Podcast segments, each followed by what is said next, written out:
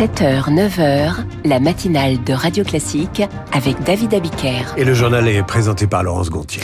Gabriel Attal prononce cet après-midi son discours de politique générale. Le Premier ministre attendu au tournant dans cette semaine marquée par les mouvements sociaux. Ils ne lâcheront rien. Les agriculteurs campent autour de Paris. Ils attendent de pied ferme les nouvelles mesures qui seront annoncées aujourd'hui par le gouvernement. Et puis rendre sa couche de granit blanc à la célèbre pyramide de Mykérinos le projet de rénovation suscite la controverse en Égypte. Après le journal L'édito de Guillaume Tabar, on reparlera évidemment du discours de politique générale de Gabriel Attal, suivi de l'invité de la matinale. On change de registre. Bruno Tertrais, directeur adjoint de la Fondation pour la recherche stratégique, il publie Pax Atomica, théorie pratique et limite de la dissuasion nucléaire. En clair, la bombe atomique intimide-t-elle encore ceux qui font la guerre?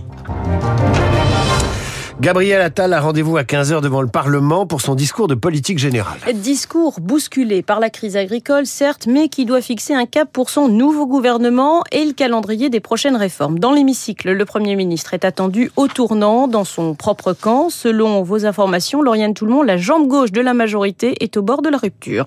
La transition écologique, l'éducation, le logement, la lutte contre les inégalités sociales, voilà les sujets sur lesquels le Premier ministre est attendu par la jambe gauche de sa majorité. Dans ce groupe hétéroclite de députés Renaissance et Modem, la fracture est nette avec le reste de la majorité depuis l'adoption dans la douleur de la loi immigration.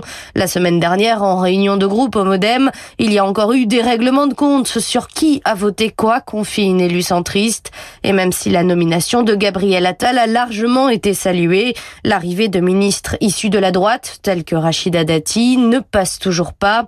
Une quarantaine de députés de la majorité se préparent même à faire sécession et construire un sous-groupe indépendant pour faire entendre leur propre voix plus sociale. D'ici septembre, fait savoir l'un des frondeurs, selon le score aux élections européennes. Gabriel Attal prononcera sa déclaration de politique générale devant un gouvernement incomplet, puisqu'une quinzaine de ministres délégués et secrétaires d'État doivent encore être nommés. Ce sera la semaine prochaine, selon nos informations.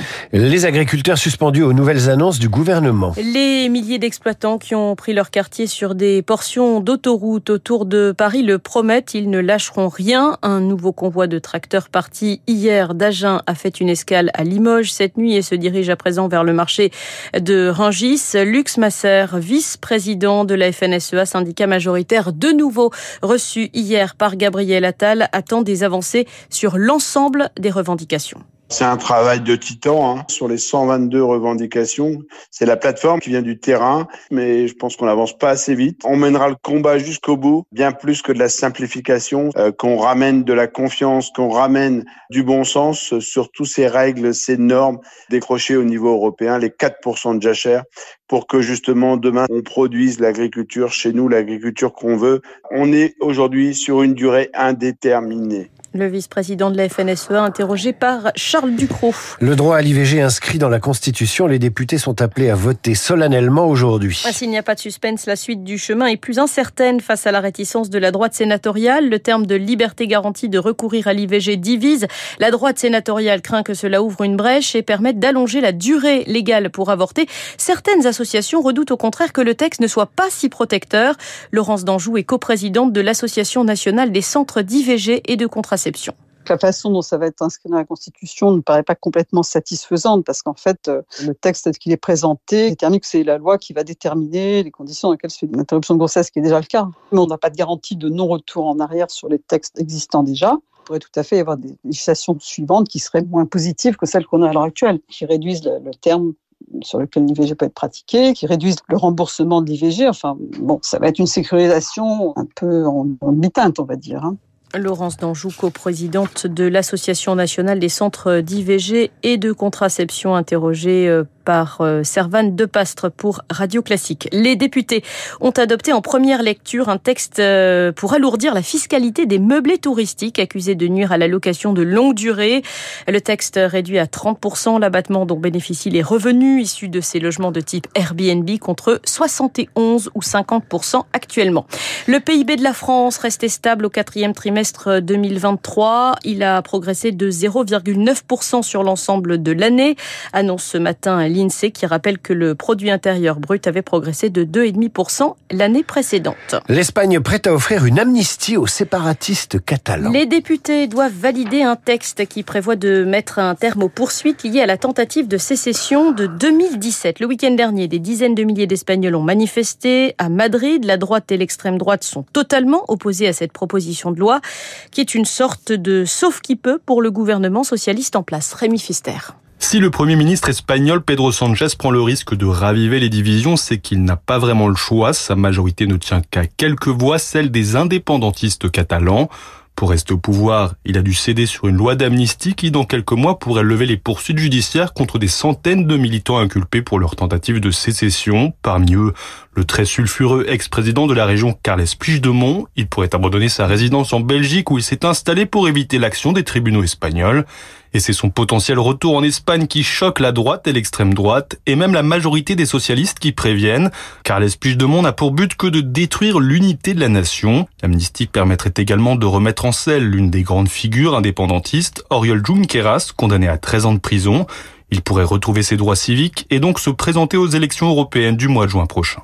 Le secrétaire général de l'ONU réunit aujourd'hui les principaux donateurs de l'Agence pour les réfugiés palestiniens afin de tenter de maintenir son financement. 11 pays, dont les États-Unis, ont suspendu leurs aides à l'agence, dont plusieurs employés sont accusés d'être impliqués dans les attentats commis par le Hamas sur le sol israélien le 7 octobre. Projet du siècle ou ravalement de façade aberrant. En Égypte, la rénovation de la pyramide de Mykérinos sur le plateau de Gizeh suscite euh, la controverse. Une mission égypto-japonaise s'est donnée trois ans, trois ans pour rendre au monument la couche de granit blanc qu'il a recouvré originellement. Mais peut-on restaurer une pyramide de 4500 ans? Le sujet fait polémique depuis qu'une vidéo a été postée sur Instagram. Marine Salaville. Devant la pyramide de Mykérinos, Mostafa Waziri, membre du gouvernement égyptien chargé des antiquités, vante son projet. À ses côtés, le directeur de l'Institut d'égyptologie de Tokyo. Avec la mission égypto-japonaise du docteur Yoshimura, nous commençons aujourd'hui le projet du siècle, la reconstruction des blocs de granit qui constituaient le revêtement extérieur de la troisième pyramide. Sur une autre vidéo, on voit le début des travaux, des images qui ont fait bondir les internautes et pourquoi pas carler la pyramide, ironise une archéologue égyptienne.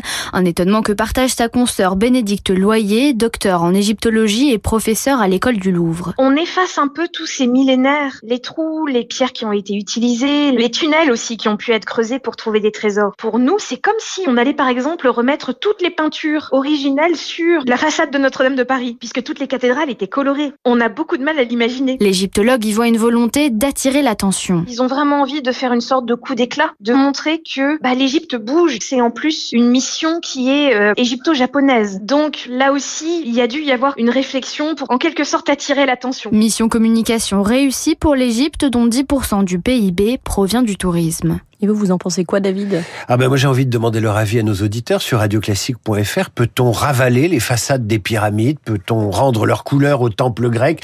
Les reconstituer comme ils étaient à l'origine, c'est-à-dire très colorés, avec du rouge, du bleu, et avec les pigments d'origine, parce qu'il faut faire ça bien. Euh, les auditeurs de Radio Classique ont la parole sur radioclassique.fr.